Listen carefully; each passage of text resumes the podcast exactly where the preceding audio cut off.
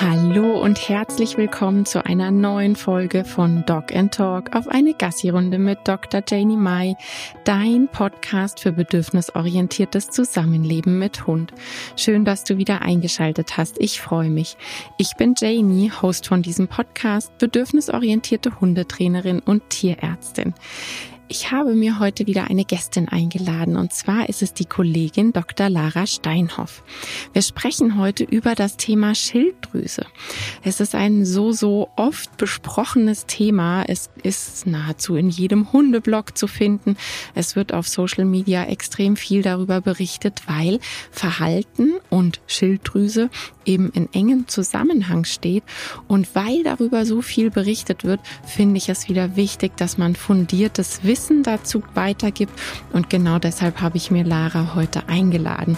Ich wünsche dir ganz viel Spaß bei der Folge.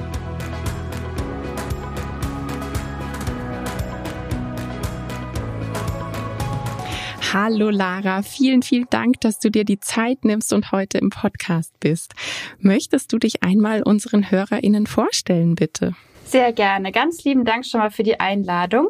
Ich bin Lara und ich bin Tierärztin, aber arbeite nicht, wie man das häufig so kennt, in der regulären Kleintierpraxis. Das habe ich mal gemacht, aber mittlerweile bin ich mit einer rein verhaltenstherapeutischen Tierarztpraxis selbstständig und habe da Patienten, die eben zur Verhaltenstherapie kommen. Wir haben aber auch eine Hundeschule mit angeschlossen, wo wir für ganz, in Anführungszeichen, normale Familienhundetraining anbieten. Und so bedingt durch meinen tierärztlichen Background biete ich auch Beratung im Bereich der Schilddrüse an. Da habe ich promoviert und im Bereich Ernährung, weil das eben, das sprechen wir ja vielleicht später noch, ganz eng zusammenhängt. Ja, genau. Und das sind so wichtige Themen. Und ich finde das mit der Hundeschule, so habe ich das ja früher auch gemacht, einfach total klar, weil damit eben genau diese Hunde dann nicht in der Praxis landen, im besten Fall, gell, wenn sie den Start eben richtig nehmen. Genau, unser Prophylaxe-Bereich sozusagen. Ja, genau. Ja, unser Thema heute ist die Schilddrüse. Es ist, finde ich, mittlerweile wirklich überall zu hören, zu lesen, in Hundeblogs, auf Social Media. Wenn es um Verhalten geht, um Verhaltenstherapie, dann liest man ganz schnell etwas von der Schilddrüse. Erklär doch mal kurz, was genau die Schilddrüse so macht, wo sie zu finden ist und ja, warum ist sie so wichtig, wenn es um Verhalten geht? Die Schilddrüse ist beim Hund ein relativ kleines Organ. Das liegt direkt unterm Kehlkopf, am Hals. Aber für die jetzt vielleicht schon probieren, ob sie es fühlen können, wenn die Schilddrüse gesund ist, dann kann man gar nichts von ihr fühlen. Sie ist einfach nur erstmal im Verborgenen da. Aber sie hat ganz vielfältige Einflüsse auf den Körper. Man kann im Prinzip sagen, jedes Organ, der gesamte Stoffwechsel wird durch die Schilddrüse beeinflusst. Ganz allgemein wirkt die Schilddrüse erstmal aktivierend. Das heißt, sämtliche Zellen, sämtliche Organe arbeiten unter dem Einfluss von Schilddrüsenhormonen intensiver. Das bedeutet, der Grundumsatz steigt. Es wird mehr Energie gewonnen, die Wärmeproduktion steigt, es wird aber auch der Eiweiß und der Kohlenhydrat- und der Fettstoffwechsel angeregt, der Blutzuckerspiegel steigt, Cholesterin sinkt, Organsysteme wie das Herz-Kreislauf-System werden beeinflusst, aber auch Blutbildung, Knochenstoffwechsel. Also ich könnte jetzt noch ewig so weitermachen. Und daraus leitet sich aber auch schon ab, wenn mal ein Problem mit der Schilddrüse da ist, dass da eben auch der gesamte Körper im Prinzip sofort betroffen ist. Das macht ganz vielfältige Symptome, sorgt aber auch dafür, dass auf breiter Ebene das Wohlbefinden des Hundes beeinträchtigt ist. Und immer dann, wenn das Wohlbefinden beeinträchtigt ist, dann ist natürlich auch direkt wieder das Verhalten beeinflusst. Auf der anderen Seite wissen wir aber auch, dass eine ausreichende Menge an Schilddrüsenhormonen wichtig ist, um entsprechend lernen zu können, was ja auch dann natürlich fürs Training wieder wichtig ist.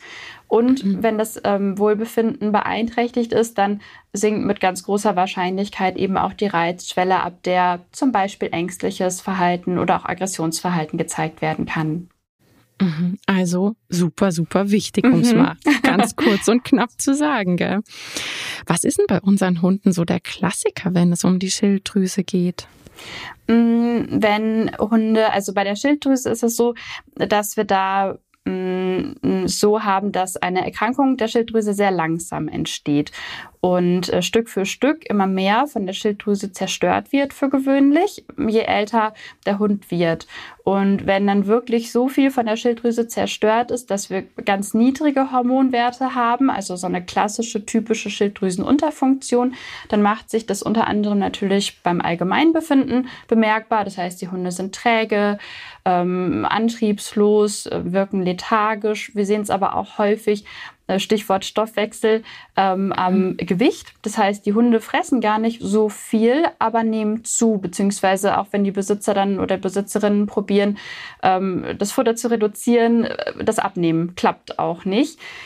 Häufig sieht man es auch am Fell und an der Haut. Das heißt, weit fortgeschritten kann es zu Fellverlust kommen. Die Farbe des Fells kann sich verändern. Es kommt häufig, weil auch das Immunsystem betroffen ist, zu Entzündungen oder auch allgemeiner Infektanfälligkeit. Der Magen-Darm-Trakt kann unter Umständen betroffen sein. Also ja, sämtliche Organe bekommen Probleme, wenn nicht genug Schilddrüsenhormone da sind. Also bei unseren Hunden ist eben der Klassiker die Unterfunktion, gell? Genau. Hattest du gesagt. Und bei den Katzen ist es ja die Überfunktion. Ich glaube, das ist dann immer so die Schwierigkeit, wenn man beides zu Hause hat. Das merke ich zumindest bei meinen KundInnen, dass dann da oft so ein aber die Katze hat doch. Und beim Hund ist es eben genau umgekehrt, gell? Ganz genau. Wir haben bei Hunden ganz, ganz, ganz weit zahlenmäßig überlegen die Schilddrüsenunterfunktion, also ein zu wenig an Schilddrüsenhormonen. Es kann selten auch mal ein zu viel an Schilddrüsenhormonen geben. Das sind dann aber eher die noch älteren Hunde, die vielleicht einen Tumor an der Schilddrüse haben. Aber das ist bei Katzen viel, viel häufiger. Also genau, da muss man gut aufpassen. Hund und Katze unterscheiden sich da vollkommen richtig. Ja, und wie kann es dazu kommen, zu so einer Schilddrüsenunterfunktion? Ganz selten gibt es mal eine angeborene Schilddrüsenunterfunktion. Das erlebe ich bei mir in der Beratung häufig, dass HalterInnen dann davon ausgehen, dass der Hund eine angeborene Unterfunktion hat. Das bedeutet aber, sage ich immer, dass die Hunde immer noch so groß wären wie ein Meerschweinchen, weil sie dann bei einer angeborenen Unterfunktion wäre auch Wachstum und so weiter ganz stark beeinträchtigt. Und da muss man aber auch sagen, also das war gerade etwas im Spaß gemeint, das muss auch ganz schnell diagnostiziert werden, weil die sonst gar nicht viel älter als nur wenige Tage werden würden. Was die Hunde viel, viel häufiger haben, ist, dass die Schilddrüse zerstört wird, weil das Immunsystem einen Fehler macht und die Schilddrüse angreift, also eine Autoimmunerkrankung. Und in dem Verlauf eben immer mehr Schilddrüsengewebe, was normalerweise eine Funktion hat, durch mehr oder minder funktionsloses Bindegewebe ersetzt wird, sodass die Erkrankung dann immer weiter voranschreitet. Und Stress ist auch super, super wichtig und wirkt sich darauf aus, gell? Weil ich weiß von mir selber im 3. Staatsexamen, ich sage immer so nett, habe ich durch den ganzen Stress meine Schilddrüse einmal abgeschossen und da waren die Werte wirklich nicht in Ordnung, aber da wurde dann auch nichts gemacht, außer Stressreduzierung und das war ja ganz klar, das Examen war irgendwann vorbei und ich hatte in der Zeit auch echt zugenommen und das hat sich dann aber wieder reguliert, weil einfach der Stress ja weggegangen ist. Ja. Stress spielt da eine ganz, ganz, ganz große Rolle. Okay, also das ist auch bei unseren Hunden da dann wieder nicht anders, gell? Ja. Bei der Ernährung ist ja auch eine ganz wichtige Sache, finde ich. Du hast es schon erwähnt. Auf was muss man oder kann man da achten? Gibt es was, was sich auf die Schilddrüsenhormone auswirken könnte? Bei der Ernährung haben wir gleich mehrere Faktoren. Und aus meiner Erfahrung ist das sogar ziemlich häufig, dass die Ernährung an schlechten Schilddrüsenwerten schuld ist und gar nicht einer Erkrankung der Schilddrüse selbst. Ein ganz großer Punkt, den ich häufig sehe, ist, dass die Hunde nicht ausreichend mit Jod versorgt werden. Da kann es unterschiedliche Gründe geben. Häufig ist das der Fall, wenn man selber kocht oder selber barft, also einfach Rationen selbst zusammenstellt und übersieht, dass es eine Jodquelle braucht.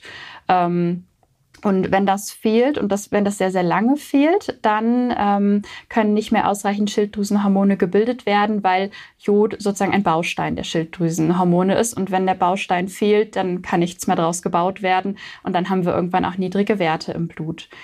Was ich aber nicht ganz so häufig, weil ich glaube, es hat sich schon ein bisschen verbreitet, auch als Einflussfaktor in der Ernährung sehe, ist die Fütterung von Schlund.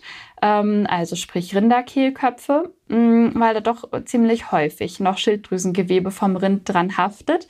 Und das ist den Hormonen des Hundes so ähnlich, dass der Körper die aufnimmt und dass es quasi zu einer Verwechslung kommt. Und da können unterschiedliche Szenarien passieren. Zum einen kann es passieren, dass Schlund gefüttert wird, an dem Schilddrüsengewebe dran ist. Kurze Zeit später messen wir die Blutwerte und die sind super hoch, vielleicht sogar über dem Normalbereich. Und auch da könnte man ja direkt Sorge bekommen, woran liegt's? Und es könnte gut sein, es liegt eben einfach nur an dieser Fütterung, ohne dass die Schilddrüse krank ist. Was man aber auch sehen kann, ist, wenn das jetzt häufiger gefüttert wird, oder das muss dann nicht mal häufiger passieren, aber dadurch, dass hohe Schilddrüsenhormonwerte dann kurzzeitig dem Körper gegeben werden, reguliert sich die körpereigene Schilddrüse runter. Und es könnte sogar passieren, dass wir Werte haben, die niedrig sind oder unter dem Referenzbereich, nachdem Schlund gefüttert wurde, wenn die Fütterung ein bisschen länger zurückliegt. Das heißt, grundsätzlich empfehle ich immer, wenn man da eine saubere Diagnostik machen möchte, sicherheitshalber einfach ein paar Wochen vorher auf Schlundfütterung zu verzichten, einfach um da auf Nummer sicher zu gehen. Ja, und dann auch die Werte ordentlich einordnen zu können. Gell? Mhm, ganz genau. Auch immer so eine wichtige Frage, die stelle ich auch immer. Die gewöhnt man sich dann halt einfach irgendwann an, gell? Ja, dass man ganz genau nachfragt, was da gefüttert wird. Ja, ja. Was ja auch noch mit reinspielt, was die Schilddrüsenwerte angeht. Wir haben ja über Stress gerade schon gesprochen. Ich finde, das ist ja gerade im Verhaltensbereich immer gar nicht so leicht, dann auseinander zu dividieren. Henne oder Ei, was war zuerst da? Aber eben auch Medikamentengaben. Also auch das ist ja dann immer so die große Frage, was hat der Hund bekommen? Und gerade Cortison, was ja doch recht häufig eingesetzt wird als Medikament, senkt uns auch die Schilddrüsenwerte beziehungsweise den T4-Wert. Sodass wir da mit einer Verfälschung zu tun haben können, was man vielleicht auch gar nicht so denkt. Es müssen noch nicht mal Tabletten sein, sondern es könnte auch sein, wenn der Hund eine ganz, ganz starke Ohrenentzündung hat und da lange mit kortisonhaltigen Präparaten behandelt wurde, dass auch das schon die Diagnostik verfälscht. Bestimmte Antibiotika können das auch mal, oder wo wir schon im Verhaltensbereich sind, die trizyklischen Antidepressiva, die ja manchmal eingesetzt werden, auch die können wieder mit reinspielen. Also ja, Medikamente gilt es dann auch immer ganz, ganz genau abzufragen. Und natürlich sämtliche Grunderkrankungen, die der Hund so mitbringen könnte. Auch die spielen leider allesamt mit rein. Mhm. Was ist das Problem der Normwerte? Du hast jetzt schon ein paar Mal von den Schilddrüsenwerten gesprochen. Das heißt, wenn wir Blut abnehmen, dann orientieren wir uns an den Normwerten. Wie sind die entstanden? Bei den Normwerten haben wir gleich mehrere Schwierigkeiten. Denn mittlerweile wissen wir, dass zum Beispiel die Rasse des Hundes einen großen Einfluss darauf hat, was normal ist an Werten. Und diese Normwerte, die wir aktuell haben, die berücksichtigen aber unterschiedliche Rassen noch nicht. Das wäre toll, wenn es das irgendwann mal gäbe, so rassespezifische Referenzbereiche. Ist aber leider noch nicht umgesetzt. Ich weiß nicht, was da vielleicht im Verborgenen schon gearbeitet wird, aber jetzt gerade haben wir sie nicht. Wir wissen zum Beispiel, dass bestimmte Riesenrassen oder auch vor allen Dingen die Windhunde niedrigere Werte haben als der Durchschnitt der Hundepopulation. Das heißt, da können wir nicht 1:1 die Normwerte, die vom Labor mitgeliefert werden, nutzen. Was auch mit reinspielt, ist das Alter. Das heißt, wenige Wochen alte Hunde haben deutlich höhere Werte. Sehr alte Hunde können mal niedrigere Werte haben. Und bei der Hündin spielt der Zyklus auch nochmal mit rein. Trächtigkeit kann mit reinspielen. Und für all diese Punkte haben wir keine eigenen Referenzbereiche, sondern da ist dann eben der Tierarzt, die Tierärztin gefragt, das einzuordnen und nicht nur zu schauen, ist es im grünen Bereich oder ist es nicht im grünen Bereich. Und so eine allgemeine Sache, die betrifft aber sämtliche Referenzbereiche, ist, dass die so berechnet sind, dass sie für 95% aller Hunde passend sind. Also es ist ja rechnerisch, statistisch, ich bin keine Statistikerin, aber es ist nicht möglich, es für 100% passend zu rechnen. Das funktioniert nicht und von daher ist es für 95% passend und das kann man auch mal mit im Hinterkopf behalten. Man muss einfach immer, also man darf sich nicht nur auf die Werte verlassen, sondern man sollte auf jeden Fall unbedingt auch immer das Verhalten und einfach auch die Klinik des Hundes mit reinbeziehen, wenn man eine Diagnose finden möchte. Und dann, glaube ich, gibt's ja noch eine Sache mit den verschiedenen Laboren, gell? Mhm. Das ja, genau. Ein guter Punkt, ja. Also es ist so, dass meistens ja immunologische Testverfahren genutzt werden, wenn wir Hormone messen. Und es gibt dafür meines Wissens nach keine komplett einheitliche Eichkurve, die alle Labore einheitlich verwenden würden, sondern jedes Labor muss also seine eigene Eichkurve machen. Und deswegen können wir auch schlecht untereinander vergleichen, weil jedes Labor es für sich selbst validiert hat, aber eben nicht untereinander. Also es wäre jetzt nicht möglich, bei Labor A einen Wert zu nehmen und beim nächsten Mal bei Labor B und dann diese absoluten Zahlen miteinander zu vergleichen. Das heißt, da wäre es natürlich sinnvoll, sich einmal für ein Labor zu entscheiden und da dann auch alle folgenden Messungen zu machen. Dann kann man einfach schöner vergleichen über die Zeit. Mhm, mhm. Und ich habe auch im Kopf, aber weiß nicht, ob das schon länger her ist, dass da ja auch verschiedene Antikörper genutzt werden. Einmal human, einmal kanin. Ist da noch was in Betracht zu ziehen bei den Laboren? Ist das noch so nach wie vor? Da habe ich jetzt nicht für alle Labore so den Überblick, aber es werden schon viel auch noch human Antikörper genutzt, da wo die für viele Hormone gibt es eben keine spezifischen Kaninentestverfahren extra für Hunde, sondern man muss leider sich aus der humanen Medizin bedienen. Und das sorgt dafür, dass manche Messungen oder dass manche Werte nicht ganz so optimal in der Interpretation ranziehen können. Also eine Schwierigkeit, die wir haben, ist ja zum Beispiel im TSH-Wert. Ich könnte mir vorstellen, ein paar unserer HörerInnen haben vielleicht selber Schilddrüsenprobleme und kennen das, wenn man zum Arzt geht, da wird ganz viel über den TSH-Wert gemessen. Und ich kenne das dann aus der Beratung, dass dann immer ganz erstaunt gefragt wird, warum denn nicht über TSH, warum denn über T4 bestimmte Kontrollen erfolgen. Und das ist zum Beispiel eine Schwierigkeit, die wir in der Tiermedizin haben, dass wir da ja für das TSH gar keinen unteren Referenzbereich haben, sondern nur einen oberen. Und da sind wir leider so ein bisschen eingeschränkt in der Diagnostik. Ja, wir müssen sehr, sehr gute detektivische Arbeit leisten mit allem drumherum. Genau. Da reicht es eben nicht, auf den Laborzettel zu schauen. Die Schilddrüsenwerte schwanken ja über den Tag und gerade auch die Entwicklung spielt da ja ganz, ganz stark noch mit rein. Ich denke da immer als direktes Schubladendenken, der Rüde, voll in der Pubertät, die Hormone aus allen Knopflöchern, Stress noch und nöcher, wirklich aus allen Knopflöchern. Du hast ja den Stress vorhin auch schon angesprochen. Würde es da Sinn machen, sich jetzt wirklich auf dem Laborzettel auf Zahlen festzusetzen? Ja, da ist es ganz wichtig, wirklich den gesamten Hund zu sehen. Wir hatten ja gerade schon kurz angesprochen, oder du hattest es auch schon aus eigener Erfahrung sogar erzählt, dass Stress so ein wahnsinniger Senker des T4-Wertes ist. Das heißt, wenn jetzt so ein Hund kommt und schon unglaublich gestresst wirkt, die Besitzer das erzählen und dann... da kann man schon fast drauf wetten, wenn wir jetzt T4 messen, dann wird der niedrig sein. Aber höchstwahrscheinlich liegt es gar nicht so unbedingt an der Schilddrüse oder muss zumindest nicht, sondern es könnte auch ein sekundäres Problem sein. Also da ist immer saubere Diagnostik ganz, ganz wichtig, weil doch sehr viele Symptome, in Anführungszeichen, die wir in der Pubertät sehen, also ist ja keine Krankheit, die Pubertät, aber ich nenne es jetzt trotzdem mal Symptome, die werden häufig auch in Verbindung gebracht mit einer beginnenden Schilddrüsenunterfunktion. Und da muss man natürlich dann nochmal extra genau hinschauen, was ist vielleicht einer komplett normalen, wenn gleich auch etwas anstrengenden Entwicklungsphase geschuldet und was ist jetzt wirklich im krankhaften Bereich. Das heißt auch da wieder gar nicht der Rat, man macht es so, sondern dieses extrem individuelle Hinschauen.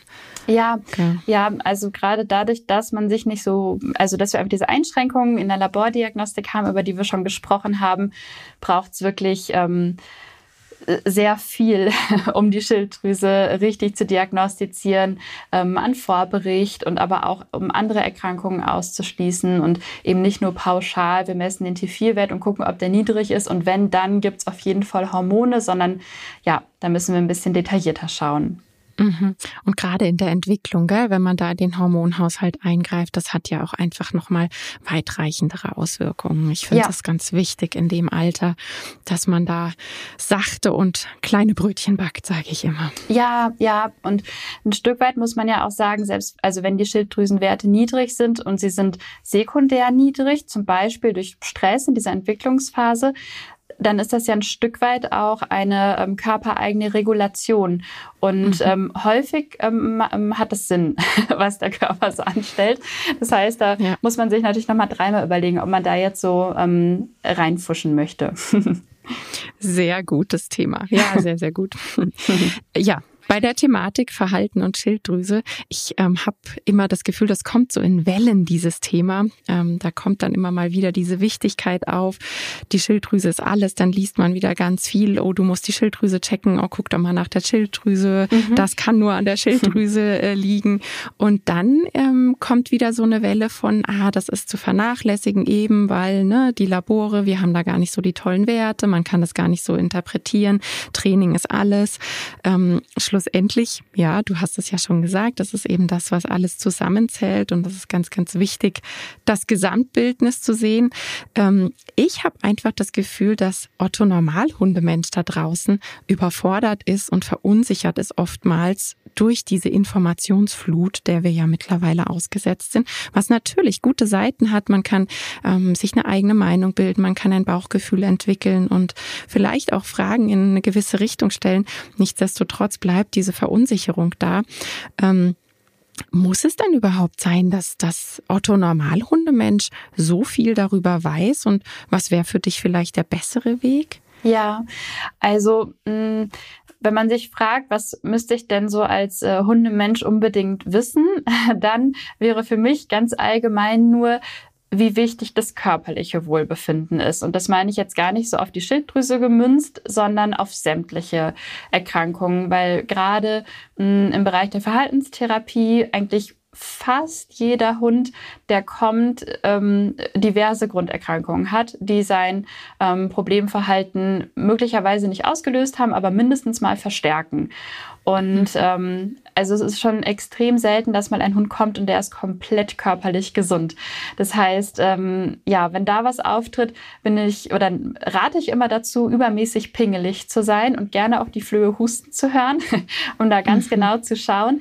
Aber man muss jetzt nicht zum absoluten Experten oder zur absoluten Expertin für Schilddrüse werden und sich da selbst über jedes einzelne Laborverfahren informieren. Das wäre ja auch ein Wahnsinn, wenn das jetzt jeder müsste. Es gibt ja so viele andere wichtige Bereiche. Studieren. Genau. Sonst geht es leider nicht mit Unterhaltung. Das ist wirklich nicht notwendig, sondern da würde ich dann lieber das Wissen outsourcen und mich dann an entsprechende Experten oder Expertinnen wenden, um da dann gezielt nachzufragen, wenn man den Eindruck hat, etwas könnte mit meinem Hund nicht stimmen. Also so als Faustregel sagt man ja häufig, wenn das Verhalten nicht logisch erklärbar ist, wenn das anders war und plötzlich sich ändert, in der Regel ja dann zum Negativen hin, wenn Dinge nicht passen. Also ich habe die Erfahrung gemacht, dass viele Hundemenschen da schon ein ganz gutes Bauchgefühl haben, wenn irgendwas nicht passt. Und dann gilt es halt nur noch herauszufinden, was ist es denn eigentlich. Und das ist dann meist der schwierige Teil an der ganzen Sache. Genau. Ja, dafür sind ja dann wir als Detektive da. Genau. Wie stehst du allgemein zur Substitution ohne begleitendes Training? Es kommt immer ein bisschen darauf an. Also es gibt ja auch Hunde, die haben eine ganz klassische Schilddrüsenunterfunktion und fallen aber im Verhalten her gar nicht so auf. Also höchstens dadurch, dass sie ein bisschen lethargischer, ein bisschen schlechter zu motivieren sind. Und das löst sich ja in der Regel sehr schnell in Wohlgefallen auf, ohne begleitendes Training, sobald man adäquat Schilddrüsenhormone substituiert. Wenn man jetzt, aber die tauchen ja meist gar nicht bei uns auf. Die landen gar nicht bei uns, das ist dann meist so ein Zufallstreffer, aber die landen nicht bei uns. Und bei uns landen ja dann doch eher die begleitend auch Problemverhalten zeigen. Und das ist natürlich super, wenn man dann findet, woran es liegt und entsprechend behandelt. Aber das löscht ja leider nicht die Lernerfahrungen der letzten Monate und Jahre. Die sind ja trotzdem noch da. Und von daher finde ich das ganz wichtig, die Hunde dann auch trainingstechnisch zu unterstützen. Und du hast nämlich eine wichtige Sache vorhin schon gesagt, dass das Lernen dann auch besser klappt, dass einfach die Schilddrüsenhormone eben auch da sehr wichtig sind. Also ist das auch ein wichtiges Zusammenspiel wieder. Ja, das stimmt. Hast du einen eindrücklichen Fall, wo du sagen kannst, boah, das war einfach, da hat man so gut gesehen, wie das alles so zusammenspielt. Hast du da einen Fall im Kopf aus deiner Praxis? Ich habe also in unterschiedliche Richtungen Hunde im Kopf. Sowohl natürlich Hunde, wo es dann wirklich eine Wohltat war, endlich die Ursache zu finden und wo das Training dann so leicht geklappt hat. Und zum anderen habe ich aber auch Hunde im Kopf. Das liegt daran, dass es gerade ein paar Tage auch erst her ist, wo fälschlicherweise von der Schilddrüsenunterfunktion ausgegangen wurde, die auch relativ hoch substituiert wurden. Und auch da nochmal, auch ein zu viel an Schilddrüsenhormonen kann sich ja negativ auf das Verhalten auswirken. Also genau, aus meiner eigenen Erfahrung, als ich mal Schilddrüsenhormone bekam und auch etwas zu viel, das ist kein schönes Gefühl, also ein Herzrasen und so eine Nervosität in sich zu tragen, und den Hunden geht es da ganz genauso. Und von daher kann sich auch das super negativ aufs Verhalten auswirken, und denen ist dann sehr geholfen, wenn man die Dosis wieder reduziert. Beziehungsweise habe ich in der Beratung schon auch relativ viele Hunde, die eigentlich etwas anderes haben. Also dieses Stichwort, andere Erkrankungen können die Schilddrüsenwerte beeinflussen. Und auch da finde ich persönlich, also mich macht das immer glücklich, wenn man dann den wahren Kern findet und dann sieht, so jetzt läuft's und jetzt geht's endlich auch mal voran, und da, wo man monatelang immer nur wie gegen Windmühlen trainiert hat und gar keine faire Chance hatte und der Hund auch keine richtige Chance hatte, es überhaupt zu lernen, da klappt's dann. Ja, du hast gerade was ganz Wichtiges gesagt, eben dieses zu viel an Schilddrüsenhormonen, weswegen für mich persönlich auch so ein rotes Tuch ist, wenn wirklich Dosierungen für Schlundfleisch zu finden sind. Ja, dann mach's doch so, wenn der Tierarzt keine Tabletten gibt, dann fütter Schlundfleisch, gibt's ja auch rein in der Dose, so und so viel Gramm pro Kilogramm. Das ist mein persönliches rotes Tuch, weil ich einfach doch finde, es ist ja nicht ohne Grund dieses tiermedizinische Studium. Ja, und was es ja auch so gefährlich macht, ist, dass in einem Schlundfleisch ja nicht nur dieses Vorläuferhormon T4 drin ist, sondern das aktive Hormon T3. Und beim T4, da ist es noch so, da kann der Körper ja relativ gut regulieren, indem er einfach nicht so viel vom aktiven Schilddrüsenhormon T3 daraus sich baut, also umwandelt. Wenn man aber direkt auch durch das Schlundfleisch teilweise das aktive Hormon T3 füttert, dann hat es der Körper nochmal schwerer zu regulieren, und dann hat man tatsächlich auch ein wirklich höheres Risiko von Nebenwirkungen. Ja, also es ist wirklich nicht ungefährlich. Ja. Absolut. Ja, ich hatte einen Fall, der so richtig schön gezeigt hat, wie arg das ganze Stresssystem da eben auch mit reinspielt. Das war eine Hündin, die hat schon Hormone bekommen. Als sie zu mir ins Training gekommen sind, war so ein Stressi, so wurde sie mir vorgestellt. Und hat man richtig schön gesehen, wie im Sommer der Garten, Gartenzeit, der Garten war auch noch an so einer Wanderstrecke. Und im Sommer waren auf einmal immer die Schilddrüsenwerte, wenn man die Laborergebnisse bekommen hat, ganz anders als im Winter, und an der Dosierung wurde aber gar nichts verändert. Das heißt, der Hund hat die ganze Zeit die gleiche Dosis bekommen, aber man hat einfach gemerkt, wie der Stress sich doch im Körper auswirkt, und ohne das Training hätte die Substitution einfach gar nichts gebracht, weil es wäre ja ein Jahreszeiten rauf runter Achterbahnfahren gewesen und ein immer wieder probieren, den Hund einzustellen, aber man kam praktisch immer zu spät. Ja. Entweder der Hund war dann überdosiert oder unterdosiert, und da hat das Training dann einfach genau die richtigen Knöpfe gedreht. Also ist super wichtig, finde ich, das so als Komplettes zu sehen. Genau. Was sollte das Ziel sein, wenn es um die Schilddrüse geht? Mir wird von Hundetrainerinnen immer wieder berichtet, dass die Zusammenarbeit mit den Tierärztinnen sich oftmals schwierig gestaltet, wenn man dann eben mit dem Haustierarzt, der Tierärztin spricht. Was ich mir absolut vorstellen kann, denn es ist ja doch oft von extremen Meinungen geprägt. Gell? Wir hatten es im Vorgespräch schon so ein bisschen. Es ist manchmal ganz, ganz schwierig, Und natürlich, man hört ja dann auch oft nur eine Seite und nicht beide Seiten. Ja, man hört von die Schilddrüse ist alles bis zu völlig egal.